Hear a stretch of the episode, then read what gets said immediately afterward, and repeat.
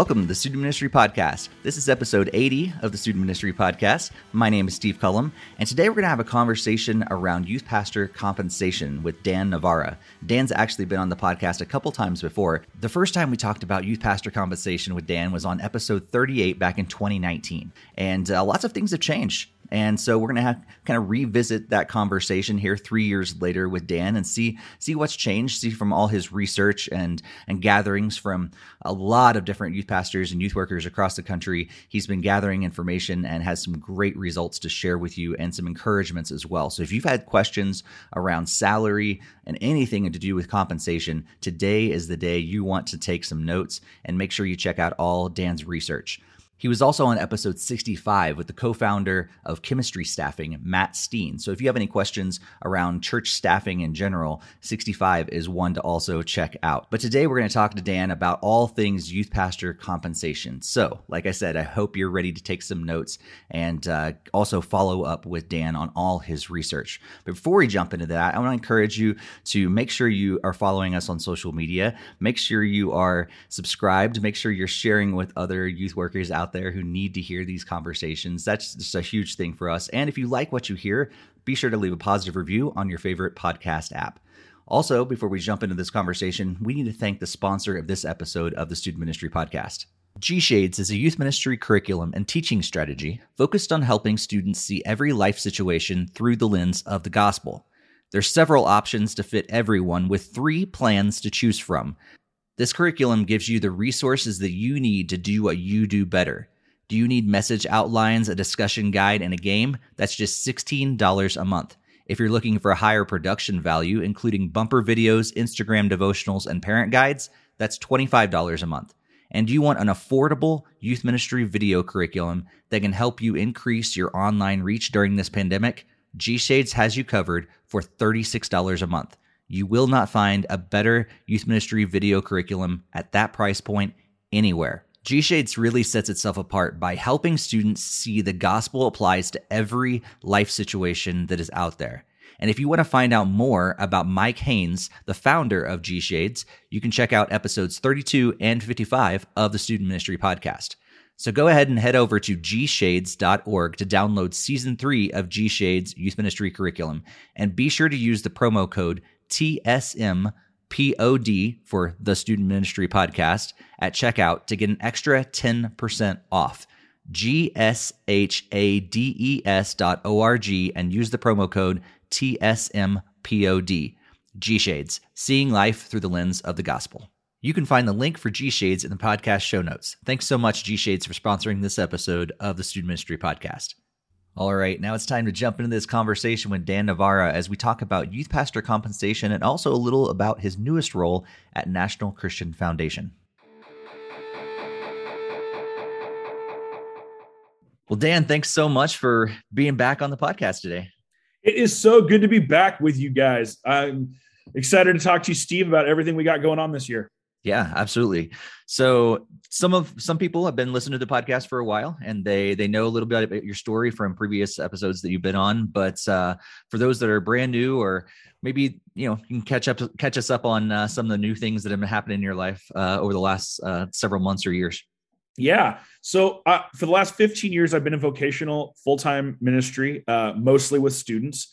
Uh, and kind of done that for a while. And then the pandemic hit, and uh, I left my church in December of 2020. Um, I at the same time have been working with chemistry staffing as a church coach, which is a fancy way of saying that we help churches hire people. We're a, a headhunting organization. Um, and then I've also been doing some writing for Christianity Today.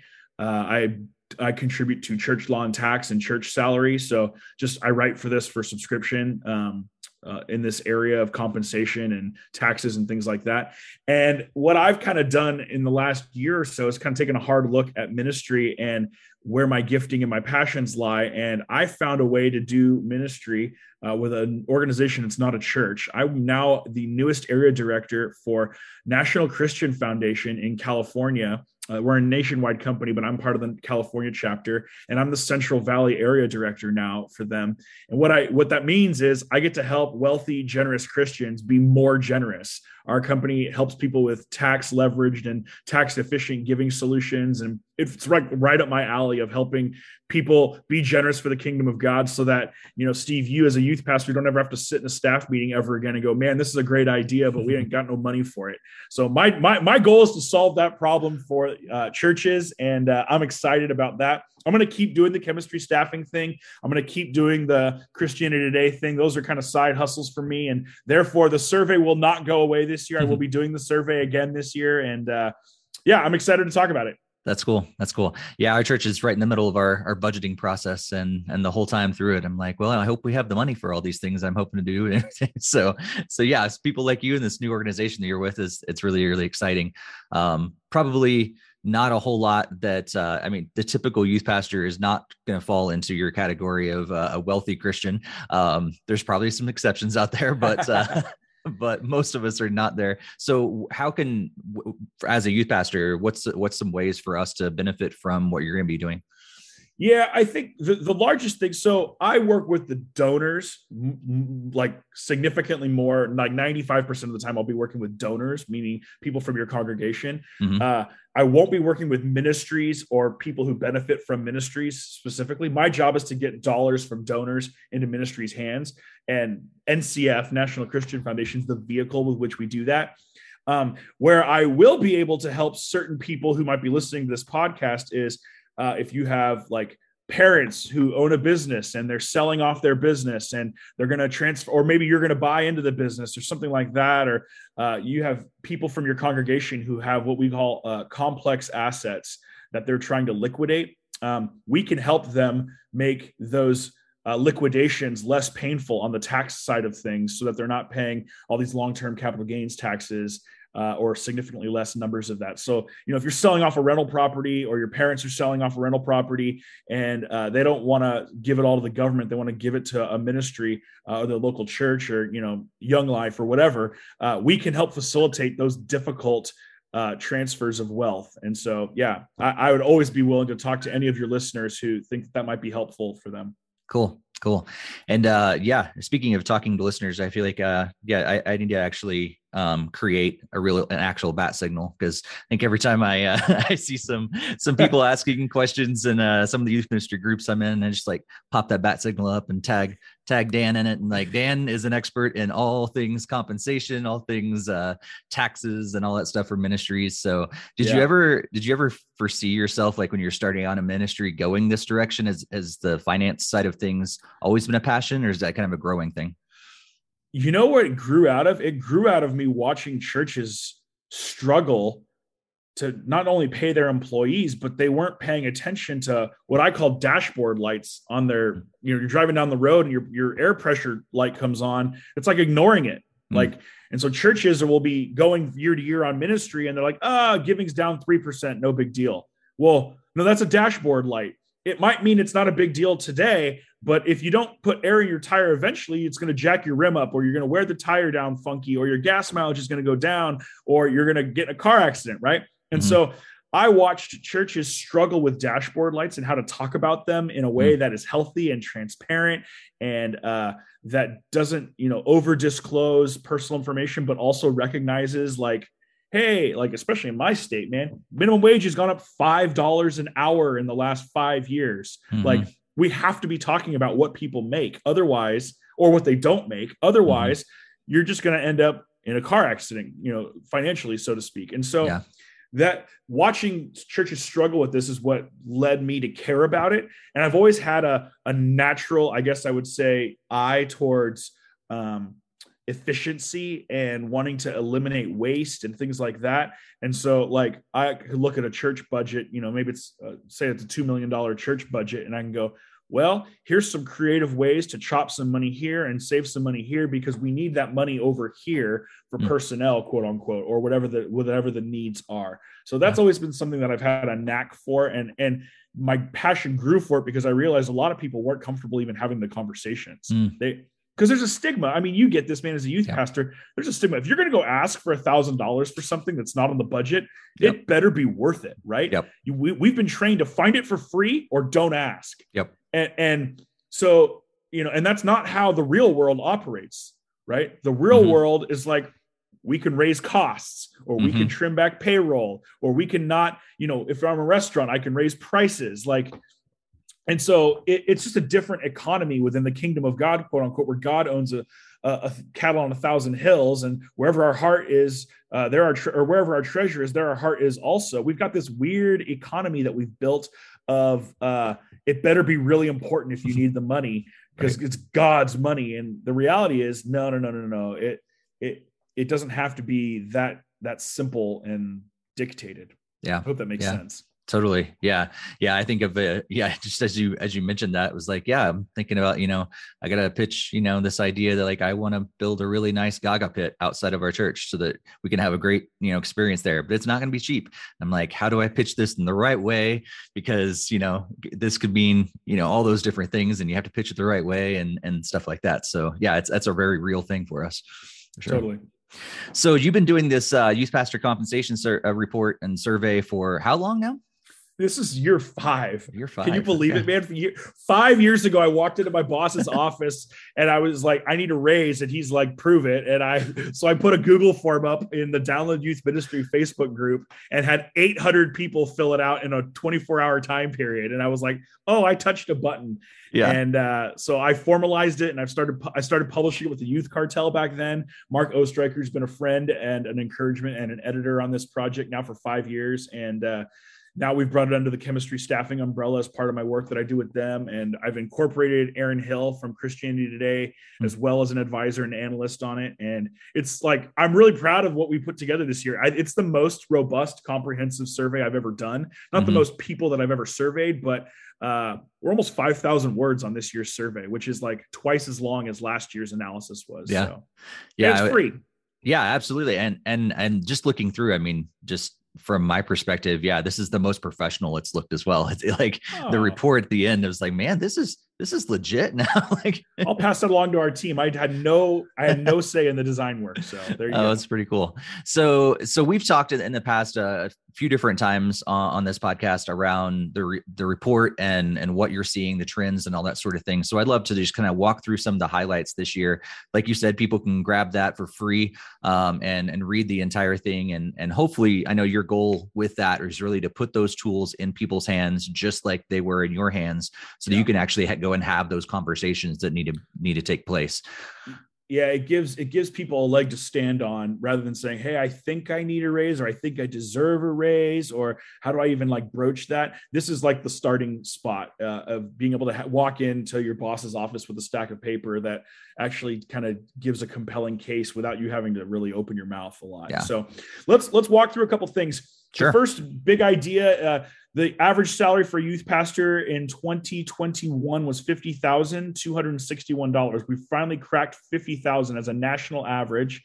Uh, woohoo!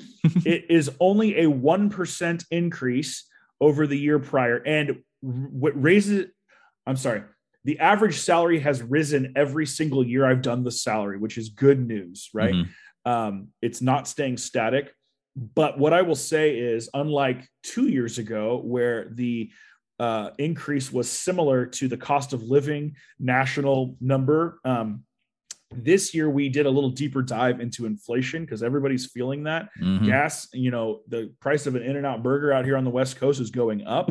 Um oh, yeah no. i know. But it's still it's still the best though. It's fine. It's worth it.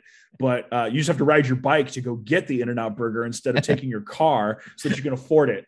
Um but so the, the national inflation numbers were a little bit staggering. They are anywhere from 4.6 to 6.1%, depending on what sector you look at this last year. Mm. So, like, think like this. Let's just take an average of, we'll say 5% is the inflation number, uh, meaning like the cost of milk went up 5%, the cost of gas went up 5%. These are everyday items that people buy. That's that's a really high number of inflation, and everybody would agree with that but youth pastor salaries only went up 1%. And so what that tells you is what it feels like is even though you got a raise, you really got a 4% pay cut is what it feels like. Like mm. your cell phone bill might have gone up or your cost of cable or electricity. And you're some people are like they're getting a pit in their stomach right now going, "Oh my gosh, mm-hmm. I got a I got a 2% raise this year and thought I was stoked right. giving me an extra couple hundred bucks a month and actually your life cost on average went up more than that." So that's the, that and that's the first year that the numbers have been that disappointing in terms of raises for youth pastors uh, and how they relate to the national numbers for cost of living increase and inflation. Does that make mm, sense? Totally.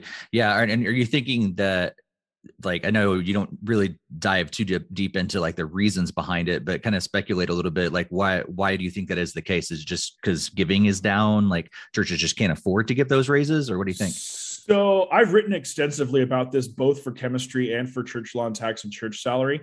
I don't think it's because giving is down, because frankly, charitable giving is not down mm. in 2021. Now, I'm recording this in March of 2022, and uh, I wrote an article last fall that um, gave some dashboard lights to use that term again to pay attention to because a lot of people what happened was covid hit and all this um, bailout money came into people you know whether they wanted it or not a lot of people who had wealth they they actually stepped up their giving in the pandemic hmm. because hmm. they knew that other people were going to lose jobs and things like that uh, the church i worked at at the time I mean, we had somebody come in and write a large check the week that the world shut down and just said, Here, we think you're going to need it. Wow. And, and, and, they did. But what it did was it skewed the giving overall for mm. the church. And, and that's a dashboard like that some people aren't paying attention to in their churches. And so I said things like this. I, a lot of churches depend on end of year giving to meet their budget goals, like mm-hmm. December mm-hmm. giving.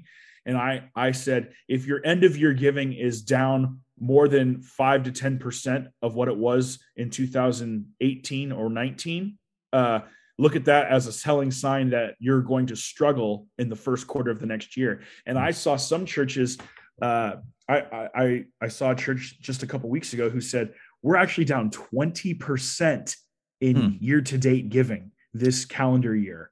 Wow. And so what's happening is there was a really large delay in the giving drop. And everybody saw that coming, right? There was like nobody lost their job the week that the world shut down. Well, a few mm-hmm. people did, but for the most part, everybody kind of was like furloughed or yeah. we don't know what to do. Don't come to work. We'll keep paying you. Right.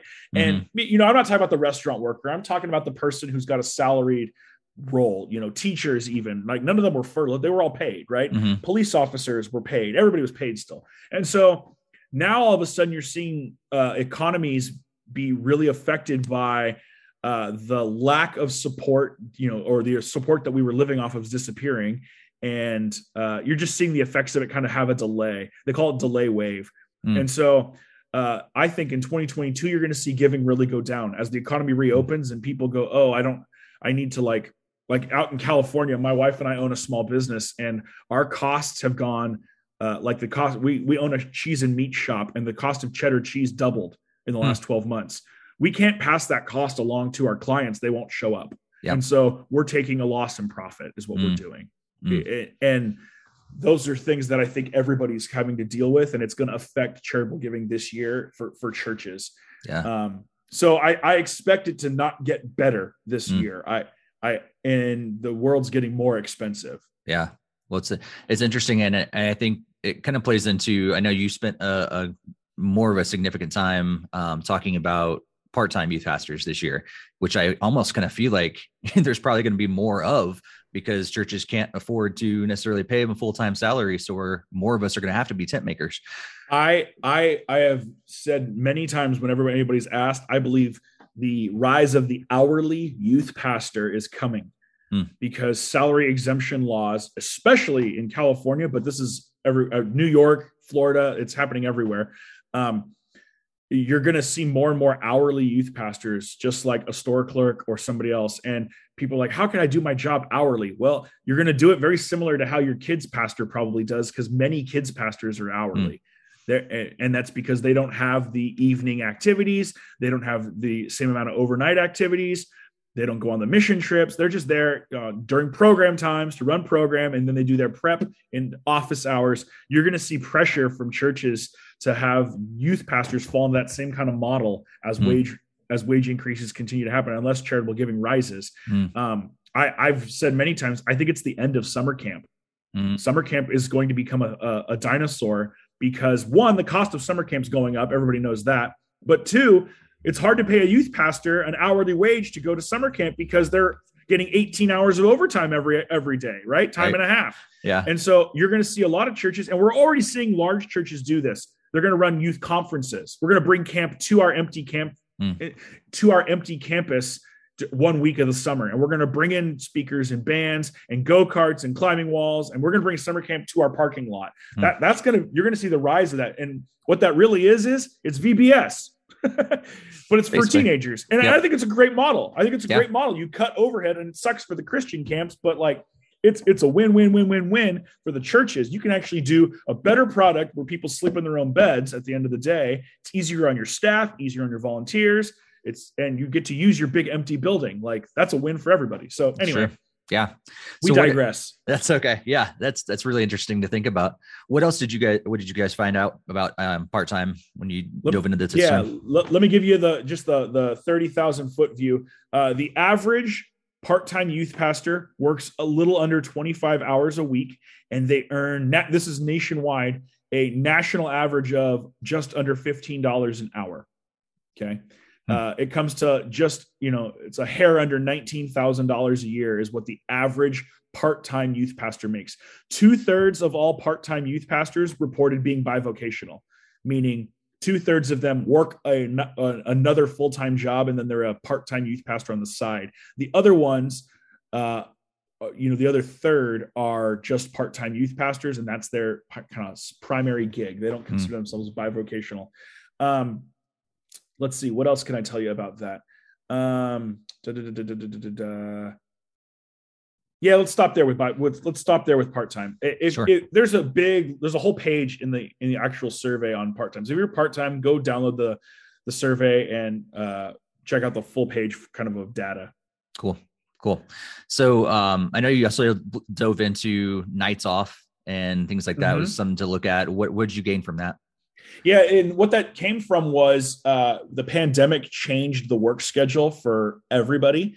Uh, how many youth pastors became sound people and video editors and tech guys, and hey, you're producing church and all that. I mean, it happened to online a lot of pastor, people. online Exa- pastors, and everything. exactly, exactly. And yeah. so uh, I wanted to look at hours worked and how many nights a week somebody's out for youth ministry.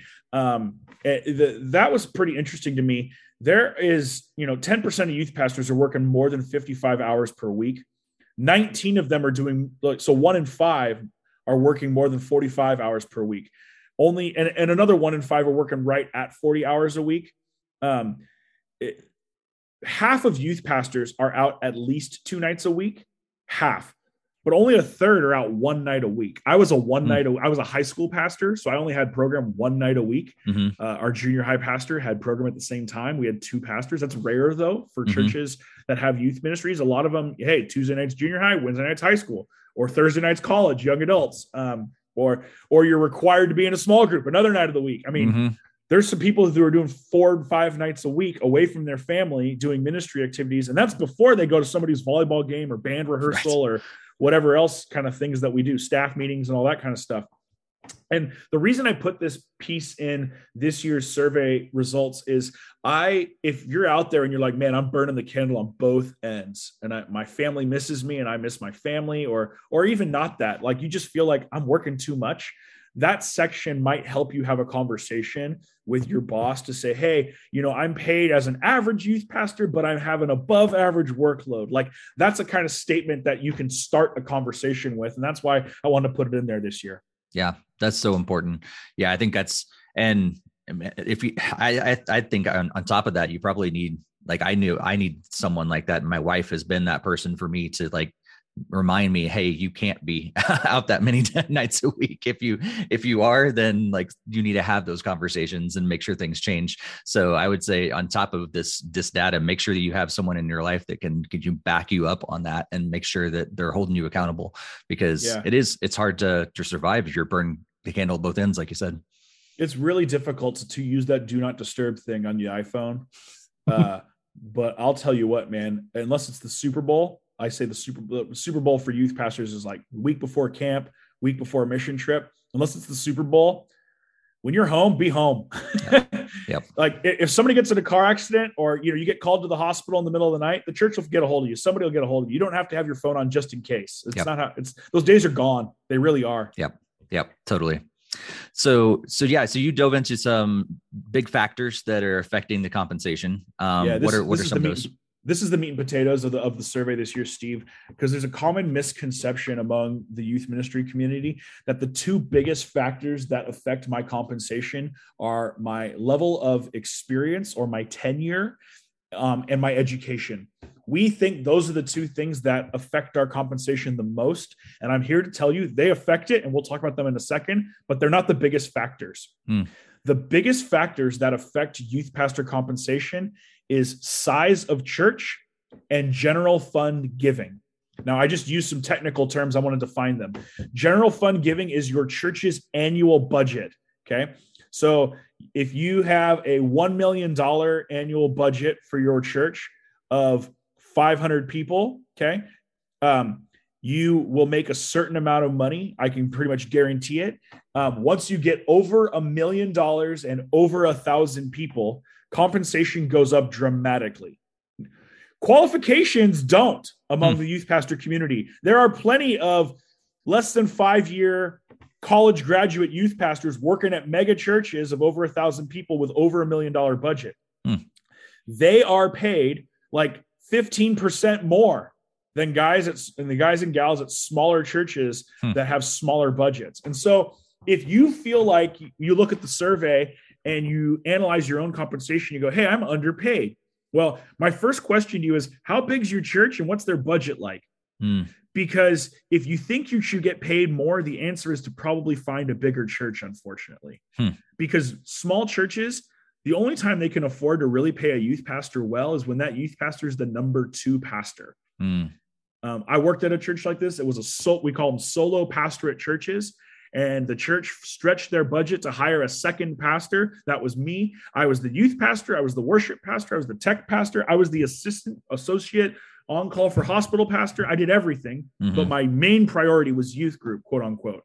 Um, and those churches typically pay their second pastor a little bit more, but even still, you're not getting close to the niche roles that some larger churches that are running 10 plus staff members are going to mm-hmm. pay. So those are the two biggest factors and i get very technical in the survey results on like where the breaking points are for that um, my friend aaron hill from churchsalary.com actually used some of their next level analytic tools and figured out that the the breaking point for churches is precisely 411 people in regular attendance and $816,000 of giving.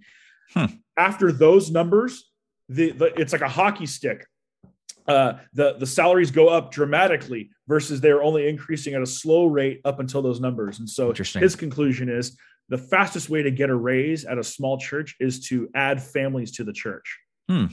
Don't like you you have to grow your church past that magic 411 person number. I rounded it. Uh, I found the biggest number was at a thousand is where the increases became real substantial. But anyway, kind of interesting okay. stuff. Yeah, that is really interesting. So I think that's that's that's kind of a hard stat though like at the same time to hear that like if you feel like you're not called to go to a big church but you're still struggling like that's that may be a, a really tough place to be in well and this is it's a classic problem right because the there's the haves and the have nots and the larger churches have more fat that they can trim when they need to trim it um, and the smaller churches don't and that's you know rick warren's famous for saying many types of churches for many types of people but the Barna study from several years ago that said one in five American churches is going to close their doors in the next five years. COVID put accelerant on that. Mm-hmm. I mean, I can think of a church up the street from us here in California who has taken over, quote unquote, two abandoned church campuses that are local to us in the last year. And they're, you know, they're they're calling them multi-site satellites and things like that. That was a church that couldn't make it and closed. and and so the reality is that's happening everywhere. Mm-hmm. Um, you know, because bills are going up, but giving's not keeping up. Mm-hmm. And mm-hmm. uh, it's a reality that uh, churches are going to have to wrestle through. And the churches that are larger, that have staff members, for instance, you know, if you're a church with a $5 million budget, you probably have somebody on your staff whose job it is to generate generosity. Mm-hmm. I mean, it's their job to meet with people who are looking to to make large donations. That's how you get building campaigns done, all that kind of stuff. So it's just it's an interesting phase in the history of the church that we're in right now. It really yeah, is. For sure. And so you said the education and tenure don't play a huge role. They're not the main factors, but they're still still are a role. Um, what kind of role are they playing? Yeah, and this is not new information. I have said uh, for years now that education and tenure, so like stay in school and stay in one spot, they will serve you well in the long run. Um, the numbers are a little bit, especially for people who are like, hey, maybe I'll go into youth ministry as an 18 year old high school kid. Um, 80, what is the number? I don't want to give the wrong number. 87.2% of all youth pastors, that's among both full time and part time, have completed at least a college degree. Nine out of 10 youth pastors have a degree. Okay. That is uh, not the stat that it was 10 or 15 years ago. Hmm. Like it was not a requirement for many yeah. churches for you to have a degree. And uh, what churches have found is that it is now, it is a requirement. Um, so that's crazy to me. What's even more, this is not like are working towards a degree at junior college while they're working full time. This mm-hmm. is people who have a degree finished. 33% of all youth pastors uh, have finished their master's. Hmm. We'll talk about competitive space, right? Yeah. If you don't have a master's degree and five years of experience, you're not going to be probably, sorry, I'm saying it this way, you're probably not going to be compensated super well. Hmm because you're not considered an above average qualified youth pastor. I don't I'm not talking about your skill set right now, right? Natural gifting is its own cup of tea, right? Sure. Um, but just in terms of what the data points to, hmm. it's hard to be a high paid youth pastor if you don't have a master's and some experience. Hmm. That's interesting. So, so if you're 26, 27, and you're married and you or you, how about this? You start at 25 years old and you're single. You've got your college degree. You get married and you have a kid and you try and buy a house by the time you're 30. You've only been in youth ministry for 5 more years. Your salary is not going to keep up with those changes in your life. It is not. It's just not. And that's why so many youth pastors have left youth ministry or they've taken a job down the street at a bigger church. Mm. Because that's the only way to get paid some of the time, unfortunately. And churches uh, have the pendulum has swung to we can't afford to do anything but pay that youth pastor. It's going to swing back though, because the job market is changing rapidly. A church of 150 people used to be able to put out their youth director um, job description and they were making $35,000 a year and they'd get 10, 50 applicants on churchstaffing.com. It's not that way anymore. The market is a candidate's market. Mm. And so churches are realizing now if I have a candidate, this is true for youth and children's pastors, especially, and worship pastors. If I have a candidate who I like, it is going to be so much easier for me as a church to keep them by paying them more than it is to even overpaying them, quote unquote, than it is going to be to try and replace them at the rate that they're being paid right now. Mm-hmm. Yep. Churches are starting to realize that because they're doing searches and they're going, holy smokes, we've had this job posted for six months and we've had six people from Africa apply for it and four other people and none of them were qualified. Mm-hmm. Why did we why did we let this other person go over five or six grand? We should have found right. the money. Yep. People are starting to learn that reality and it's going to it's going to swing the pendulum back. Mm. So I th- I think that those small church pastors are going to if they're not if the position's not going to get eliminated, they're going to get paid soon. Hmm. But mm. it's a slow swinging pendulum. So that's good. Yeah, yeah, because I remember I think in, in previous conversations that was one of the things that I think we talked about is yeah, if you're in that place, one of those those those determining factors you could tell talk to your you know elders or whoever you're talking to around uh salary is that yeah do you like consider the fact that like bringing someone in is going to cost a whole lot more than keeping me and just raising my wage to what i should be you know getting paid in order to actually live here and, and that assumes that you're good at your job, right? If right. you're not good at your job, all this goes out the window. But if you're doing a good job as a youth pastor or any other pastor for that matter, and money is the thing that might be driving you away, every church right now needs to hear what I'm saying you got to find the bucks to keep that person. Mm-hmm. I consulted for a church down the street here from me, and they asked me, What would you do with our staffing? I said, The first thing I'd do is I would lock up your kids' pastor because mm-hmm. that person's a rock star and they're hard to find right now. Mm-hmm. Like, do what you got to do to keep them. Oh, you don't like that they don't have a college degree? Pay for them to go get one. Like, figure it out because that's the reality right now. College degrees, I'll give quick stats on this. College degrees are worth 16% more than high school diplomas. Master's degrees are worth another 10%. Hmm. but the numbers are shrinking. College degrees are catching up to master's degrees because wage increase is happening universally. Dep- doesn't matter what your qualifications are. Mm, So whereas five or 10 years ago, your master's degree would have been worth 12 to 15% more than a college degree. Now it's only worth 10% more. Does that Mm. make sense? totally. Yeah. So I know it's not just the the salary benefits is is a huge difference as well. What'd you find out right on benefits? I, I, I, I've taken data on benefits every year in the survey, but I've never published any of it because the value of benefits is so individualized and random. Hmm. Uh, it depends on how many kids you have in your family. Are you married? Are you not? You know, churches have different denominations and different rules. So what I did this year was I published a list of benefits and what percentage of youth pastors get those benefits. Okay, so that's helpful. Mhm.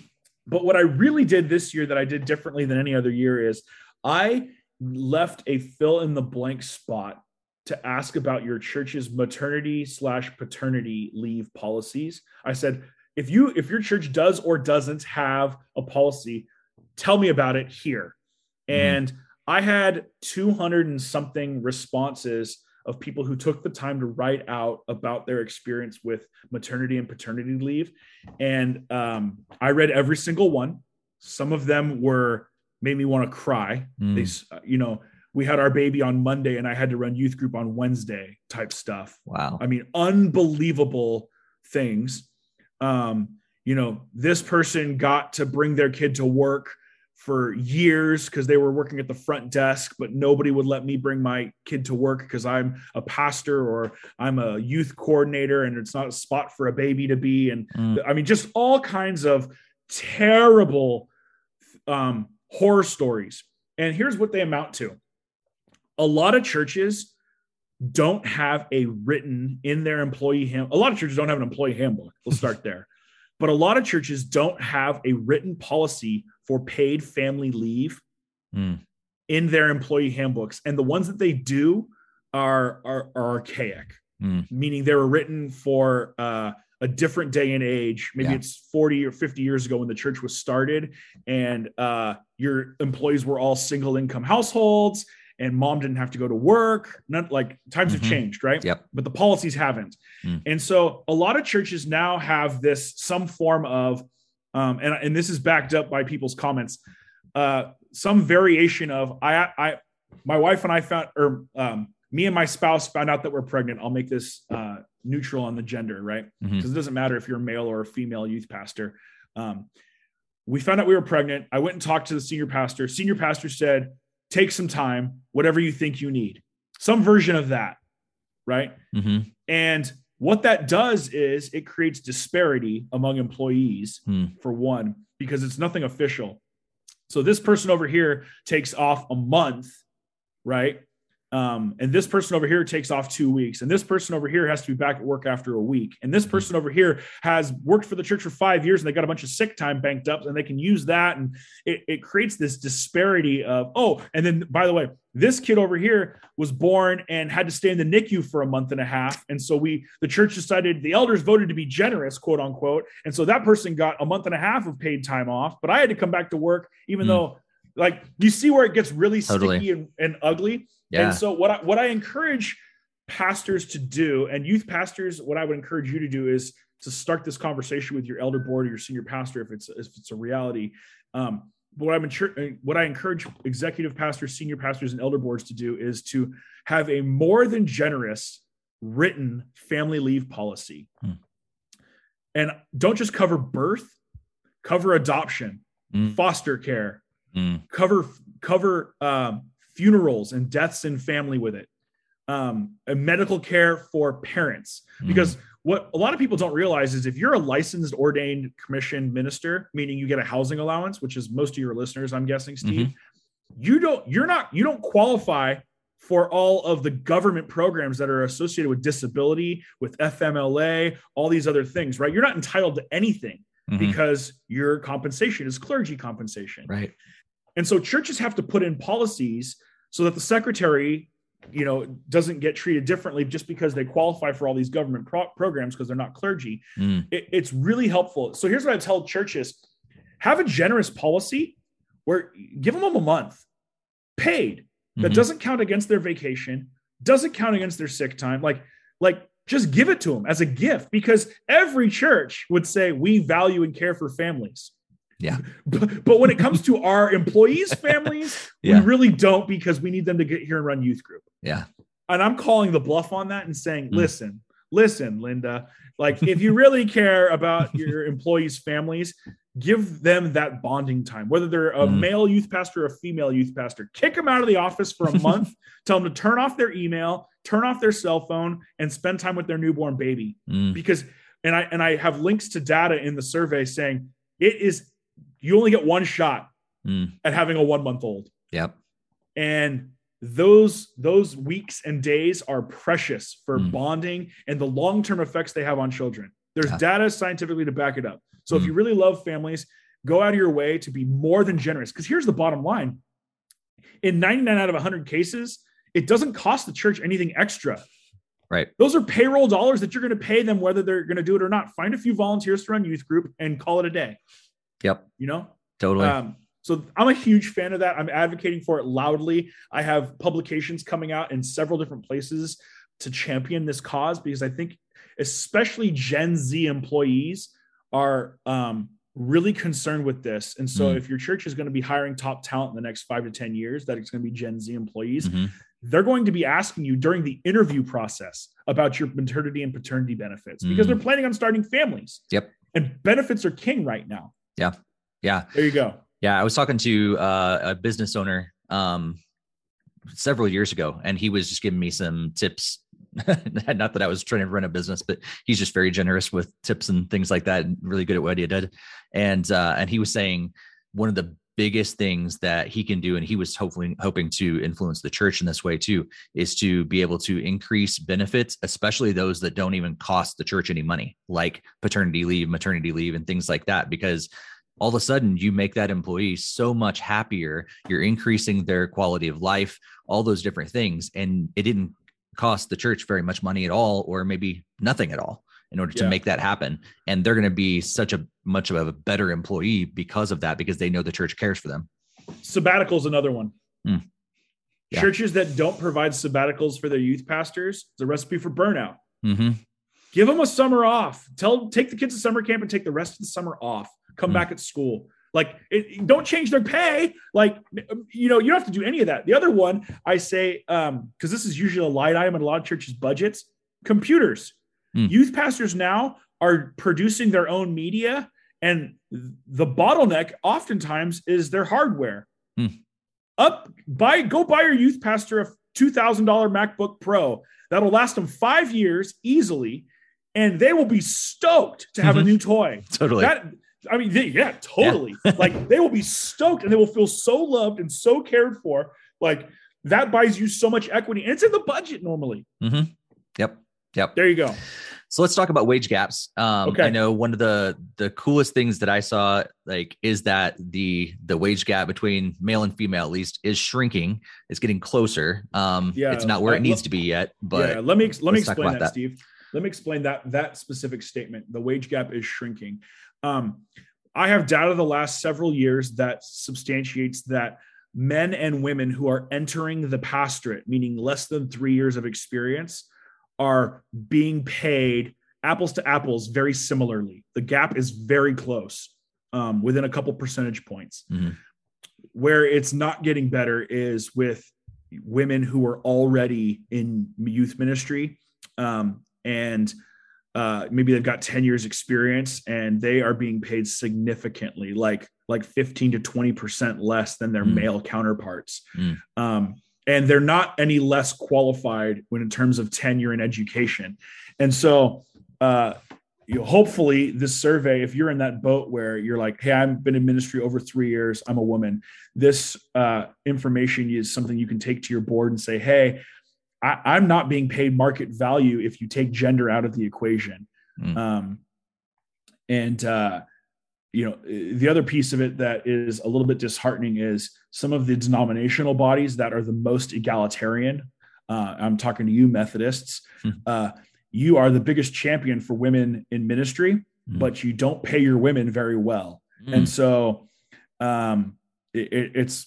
like a little bit like catch 22 like yeah we want female pastors but we're not going to pay them very well mm. uh, it's kind of kind of weird now i will say the presbyterians presbyterians apples to apples traditionally in my data uh, pay very it, you wouldn't know what the what their gender is Oh. Um, it's it's close. It's very like one year it was within like a hundred dollars, I think. Wow. The average between male and female Presbyterian youth pastors um, or youth directors, because uh, most of them are not ordained, uh, mm-hmm. commissioned. So uh, there's a whole little um, there's a whole little chart in the survey that kind of goes through the denominations that uh, we ask about that have the most correspondences um, or the most responses and uh, it just lists the, the gaps and uh, gives an opportunity for churches to see that and go, you know what, do we want to stand in that gap?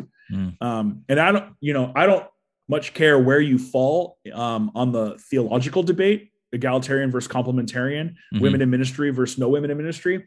Because uh, here's what I'll say: the Baptist churches that have female youth pastors pay them exceptionally.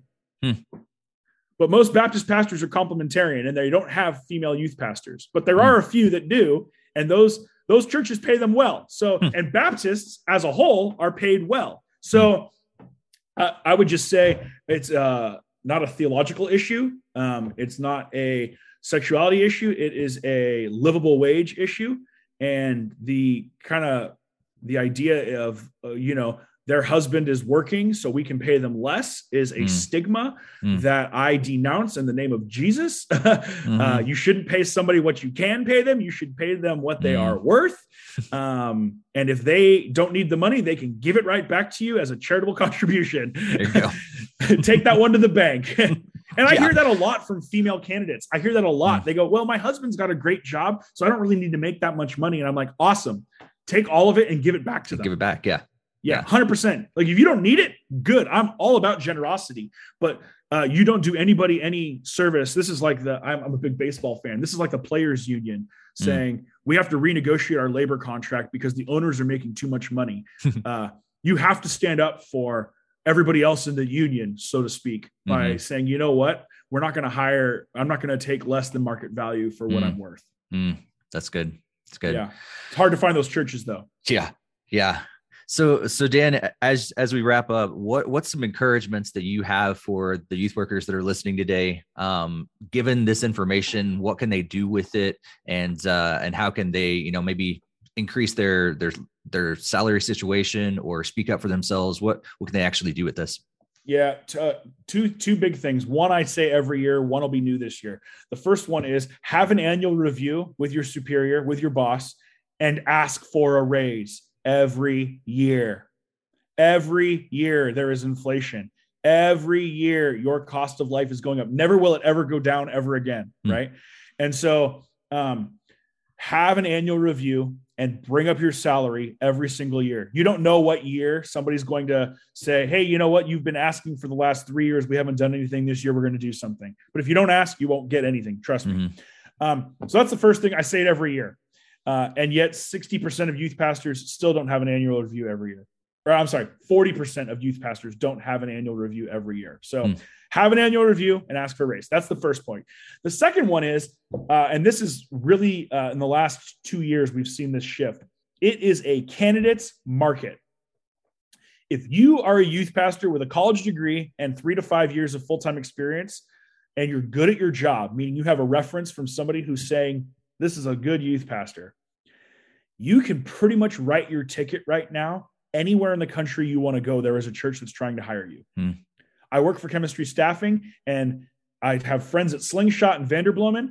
Uh, everybody is looking for quality candidates right now. And if hmm. you're one of those candidates who's like, man, my spouse and I are ready to move anywhere in the country to go start afresh, um, you literally can pick where you want to go right now because churches cannot find candidates by mm-hmm. themselves.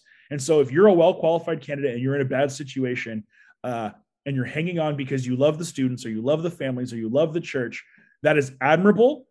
But there are not a lot of happy endings to that story that I have experienced. Steve, I know you're in the same boat. You've you've talked to enough youth pastors who, yeah. man, I just love the kids. I can't leave the kids.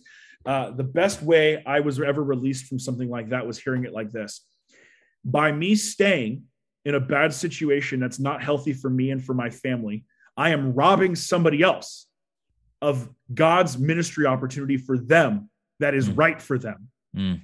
And I'm not going to where God's best is for me. Mm. And so you're actually stealing somebody else's blessing and you're hosing yourself on your own blessing by staying in a bad situation because you don't um, want to leave the students. Mm. And uh, ultimately, you know, I want healthy long term pastoral fits in every key role. We, you and me both know, Steve, that the best thing for a kid's health as a teenager is having a loving, caring, Christ centered relationship with an adult. Mm-hmm. And too many of them have had that relationship severed when the youth pastor is only there 18 months. Mm-hmm. So go to somewhere healthy and be there for a long time. Yeah. That's my absolutely. best piece of advice. Mm, that's that's gold for sure. Well, Dan, I know people are going to want to follow up with you. Check out the compensation survey and the results and everything. Uh, what's the best place to to find you and also find those results? Yeah. So uh, we definitely will link in the show notes, but you can find it at chemistrystaffing.com. Uh, it's a free download. We have several free downloads in addition to this one that might be helpful for you, as well as our blog. There's a lot of good like things to think about as an employee that I write about often on our blog chemistrystaffing.com. And then if anybody wants to talk to me, I'm always happy to chat. Um, you know, housing allowances, opting out of Social Security, uh, how do I go about ask about a raise? Will you look at my resume? All that kind of stuff. I have conversations at least once a week with people all over the nation, helping them with that kind of stuff. You can email me directly, dan.navarra, N-A-V-A-R-R-A at chemistrystaffing.com. Dan.navarra at chemistrystaffing.com. I would love to jump on a Zoom call and uh, just be an encouragement to anybody who feels like they don't have anybody to talk to. Cool. Cool. Well, Dan, thanks so much for being on the podcast again today. And thanks for all that you do for not only for like the youth ministry world, but ministry world as a whole. Um, all this, this, the, the compensation stuff and all the tax and finance uh, stuff. We all have questions because hardly any of us are experts. And uh, it's great to have someone that we can always call upon and say, Hey, Dan, how do I do this thing? Or what's this tax law all about? Um, so God bless all that you do for, for the kingdom hey man, I'm I'm just hope that it helps people stay in ministry. That's like my end game. So uh, I mean, the harvest is plenty, but the workers are few. And so Absolutely. if I can, if I can help one worker say, you know what, I'm not going to go pack boxes at Amazon or drive for UPS. I'm a fan. So mm. thanks for having me, Steve. I'm happy to do it anytime. Well, I hope you really enjoyed this conversation with Dan. I always love talking to Dan because I learned so much around this this area that I think a lot of us uh, maybe have some fear around talking around, but we need to because if we're going to stay in this for the long haul, we need to be able to advocate for ourselves. And Dan actually provides the information that allows us to have some ground to stand on instead of just asking for for something from our church. We actually have some some stats and some research to back up why we should be asking for certain things. And so uh, make sure you check out all the links in the podcast notes the show notes to be able to check out all that information, that research, and get a hold of Dan if you have any further questions. Dan's also a fantastic person to talk to if you have any questions around ministry taxes, uh, because there's there's so much of that crazy that crazy world that I think a lot of us don't un- quite understand. Dan is an expert in that, so be sure to get a hold of him anytime you have a question around taxes in ministry. Also, we want to thank our sponsor of this episode once again. G Shades is a fantastic youth ministry curriculum be sure to check out gshades.org. That's G S H A D E S dot O R G and use the promo code TSMPOD to save 10% off your order. Thank you so much, G Shades, for sponsoring this episode of the Student Ministry Podcast. We're going to be back next time with a great conversation. I'm so looking forward to hearing this one as well. So make sure you're subscribed. Make sure you share this with other youth pastors and the youth workers that need to hear these conversations. And we'll see you next time. And as always, may God bless your ministry.